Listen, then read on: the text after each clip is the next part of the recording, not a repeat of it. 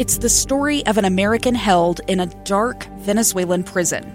Then all of a sudden, they all kind of lined up. They pointed their guns at me. And this is the point where I thought, I'm going to die today. I'm Becky Bruce. I spent a year working on Hope in Darkness, which now has more than 2 million downloads. Find it on kslpodcast.com or wherever you listen to podcasts. Inside Sources. Inside Sources with Boyd Matheson. Welcome back to Inside Sources here on KSL News Radio. It's great to be with you today. I am Boyd Matheson, and as you know, usually as we round out the show, we spend this last segment talking about some of the things I've been thinking about. And, often it's not the things that uh, are the catchy, clickbaity headline of the day kind of thing, but things that just kind of settle on me over a period of time. And it's been interesting over the last week or so. There's been uh, a lot of discussions, a lot of headlines, uh, a lot of chatter go on uh, about the Little League World Series. And of course, uh, for the first time in history, a team from Utah, Snow Canyon Little League's uh, team, got to go. A historic trip for them to go to the Little League World Series. And of course, as that uh, adventure began, uh, everyone wanted to kind of look out and say, oh, you know, is this going to be that magical Cinderella happily ever after kind of story? Uh, Utah's going to go back there and show the, the rest of the world what it's really all about, uh, living in southern Utah and, and uh, going all the way to the Little League World Series. That would have been the, the way that uh, Disney would have scripted it out, or some movie producer would have uh, produced it out. but that wasn't the way it played out. And that's okay we get so caught up in the happily ever after components of all of this. Uh, and it was interesting to watch how that continued as the journey progressed for Snow Canyon. Uh, of course, they, they came from behind twice uh, in their uh, run up in their regional finals uh, and ultimately won that. So that was a, a happily. Uh, and then everyone started to look forward, going to the Little League World Series, going back to Pennsylvania. and then, of course, things started to shift a little bit. Uh, it wasn't uh, long after they had arrived uh, at the site of the Little League World Series that uh, there was uh, just a, a, tragic accident. Easton Oliverson, 12 years old, uh, fell from a top bunk, significant injury, fracturing his skull in a fall, and and suddenly everything began to to unravel. Uh, and then and then things kind of shifted again, and the conversation started to go. Well, what if you know? What if they went and won it all? What if they won it all for Tank Oliverson? If they you know the team rallied and the Cinderella story you know went all the way through, uh, and that didn't happen. Uh, in fact, their two defeats were probably their worst two defeats of the year. Uh, they lost to the team from Tennessee, eleven to two. Uh, and then they uh, lost the second game uh, 10 to 2, a team from Iowa. Uh, and so those were two pretty crushing defeats. And so you could say, oh, you know, how sad, how awful. Uh, they went all that way. They experienced this trauma and tragedy uh, with their teammate. but there were so many more stories beyond that. it was it was fascinating to watch before their first game against Tennessee.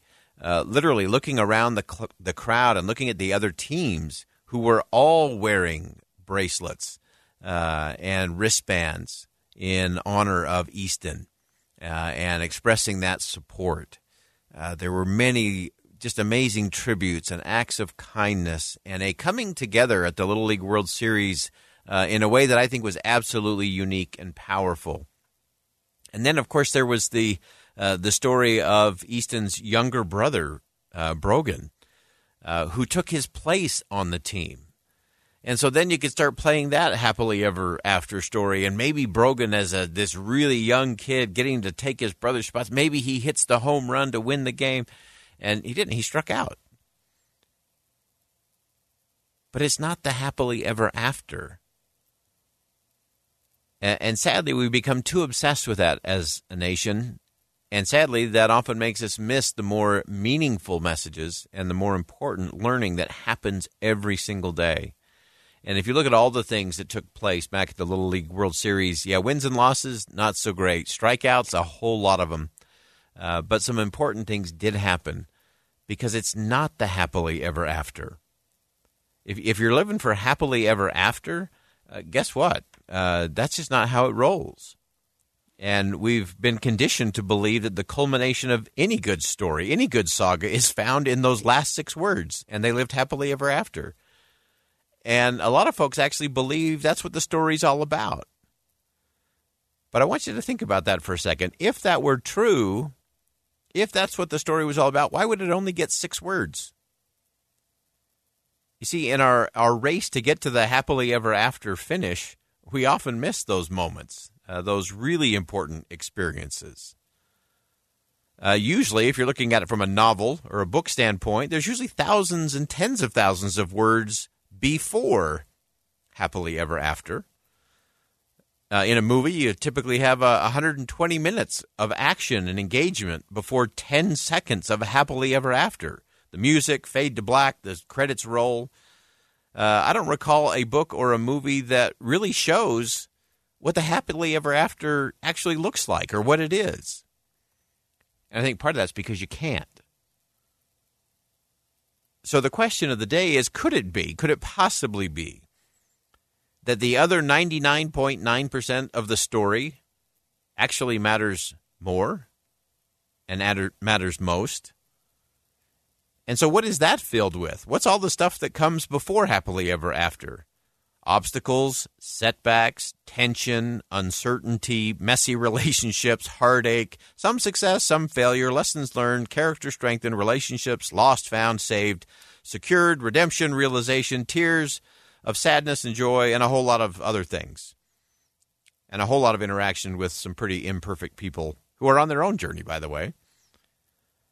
And so the answer, the answer is not to be found in the happily ever after. The answer is happily. As in, happily is not what you travel to, it's simply the way that you travel. And when we travel, and when we travel happily, all the challenges, all the difficulties can be endured and overcome. They can be learned from and ultimately enjoyed and given some perspective.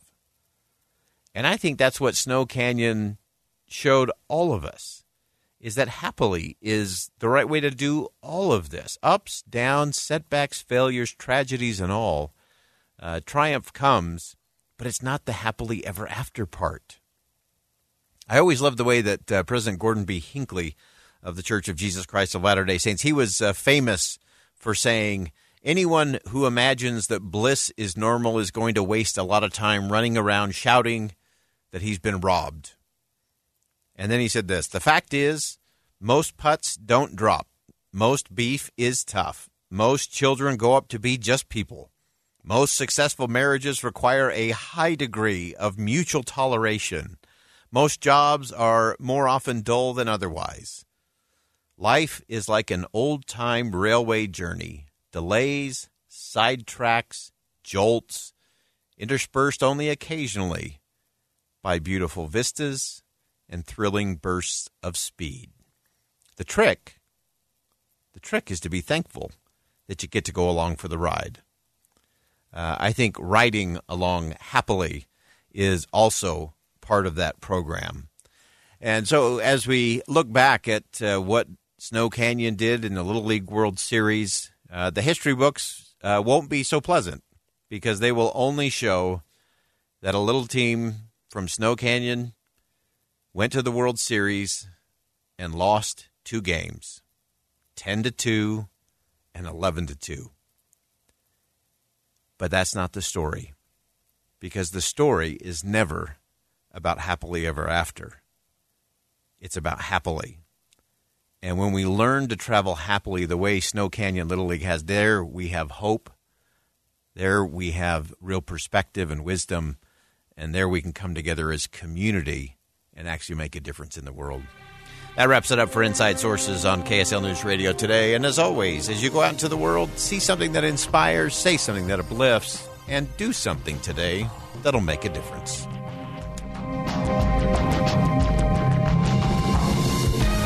KSL FM Midvale, KSL Salt Lake City. Listen on any smart speaker and in your car at 102.7 FM. KSL News Radio, Utah's all day companion for news. a gun in the face. Then all of a sudden, they all kind of lined up. They pointed their guns at me. And this is the point where I thought, I'm going to die today. Started two years of horror for an American in Venezuela. They said, You need to give us your phone and get ready because you're coming with us. I'm Becky Bruce, and I spent a year researching and piecing together Josh and Tammy Holt's story about their ordeal in a notorious prison. That's when everything started to turn bad. We had another pound on the door. Boom, boom, boom. And there was the police once again. You can binge all of the episodes of Hope in Darkness on KSLPodcasts.com or wherever you get your podcasts.